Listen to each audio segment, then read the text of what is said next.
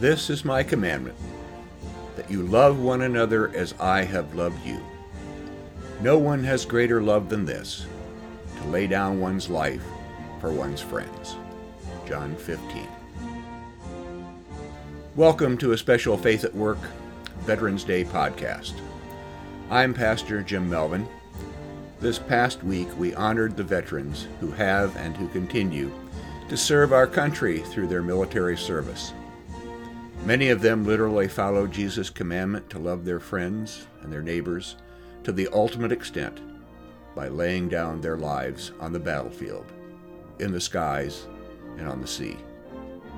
They all left behind mourning mothers and fathers, husbands and wives, and children, who would never again feel the warmth of their embrace. To them we owe great honor.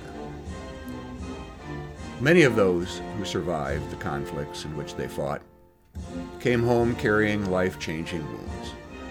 Some suffered painful physical wounds and faced life with lost limbs and other disabilities to overcome. Others suffer from PTSD and other psychological issues. Many have mental images and memories that they need to suppress or forget. For all who have been in mortal combat, there's a need for spiritual healing that only faith can provide.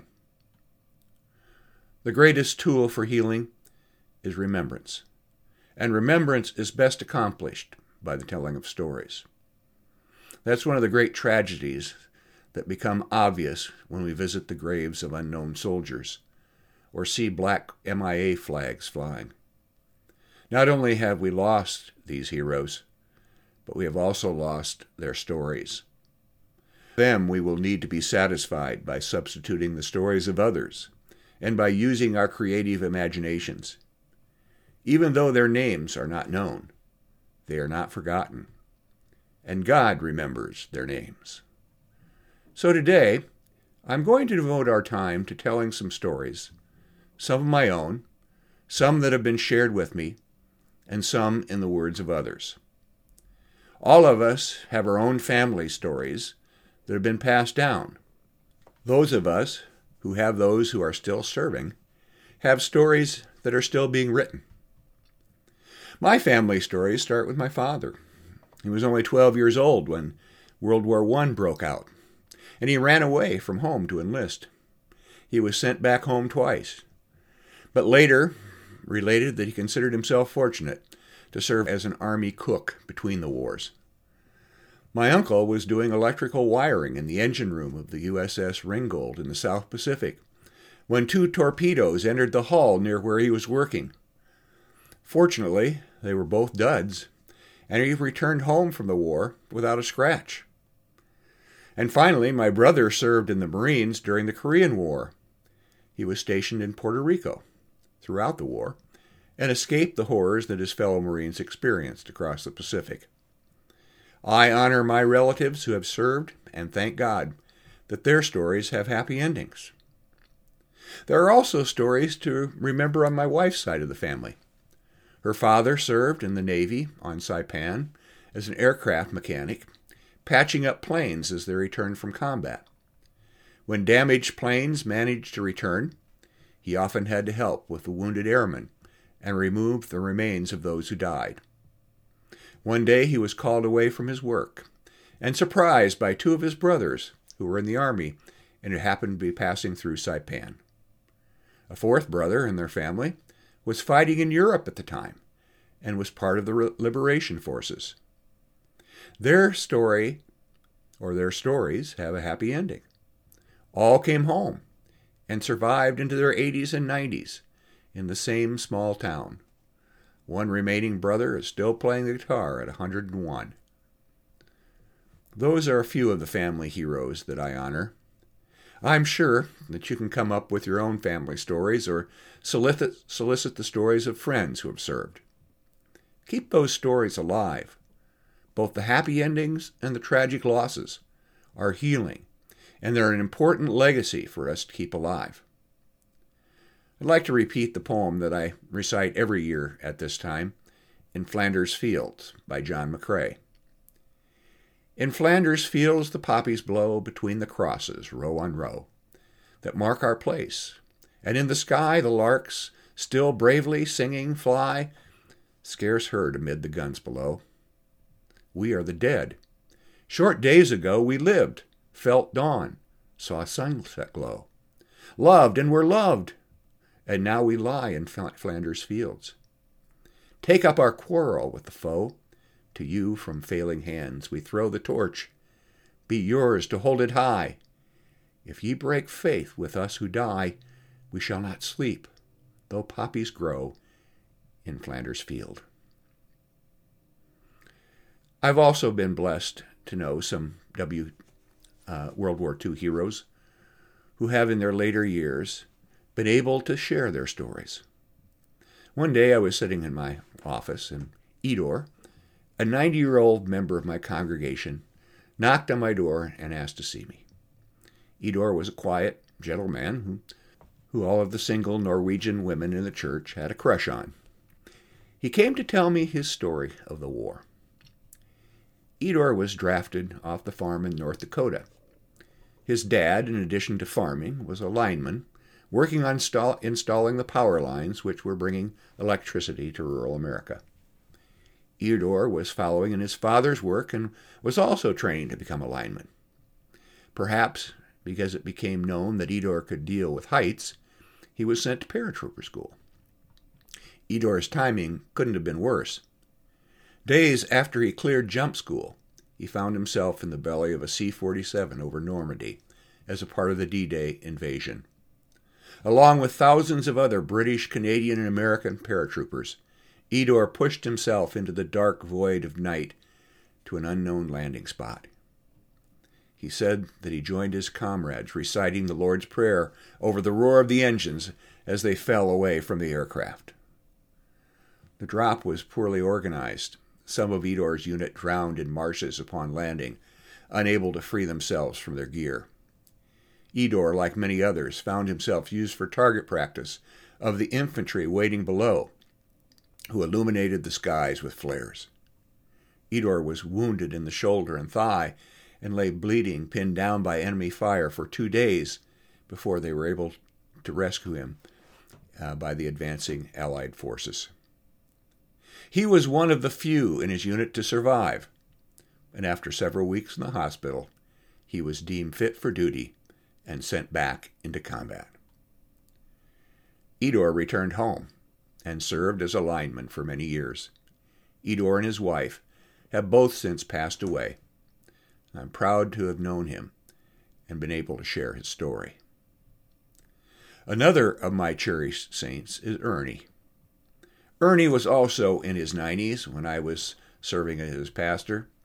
He had the carriage and stride of a man 30 years younger. In addition to being the warmest person on our ushering crew, Ernie was always around the church helping out.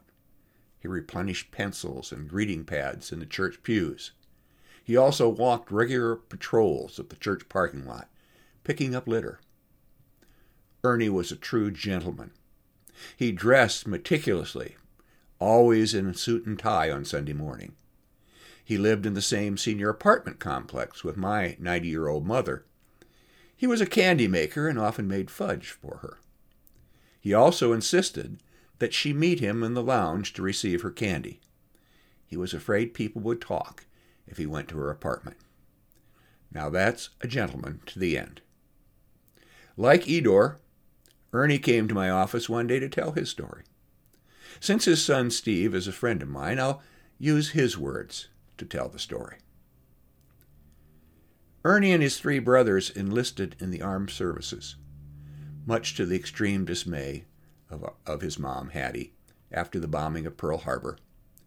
Ernie joined the Marines and loved Marine boot camp. Since he was the oldest of the four boys, he was only allowed to go through eight grades of school. After that, he and his dog, each day but Sunday, would hike out past the three mile Highway 14 bridge, hunt all day in forests, farmers' fields, and along railroad tracks, and then walk home loaded with pheasant, rabbit, squirrel, and any other game he could find. This was after working all night until 4 a.m. in the local bakery.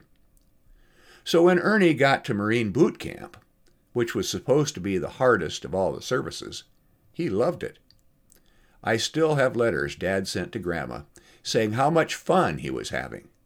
Three huge meals each day, and they let him sleep all night. And the extended hikes, as they were called, were like a walk in the park for him. He never got one blister. And he told Grandma, How could I not hit the targets at the shooting range? They were all standing still. So he got his expert mark- marksmanship badge the next day. He was shipped out to Saipan. Ernie was a member of the 2nd Marine Division.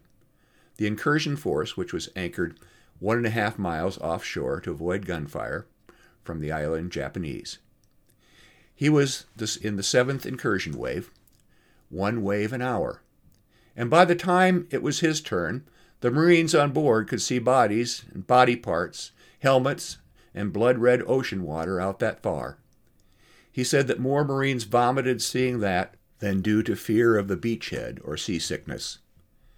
This was 15 June 1944, the day Saipan was incurred by the U.S. Marines to secure the island.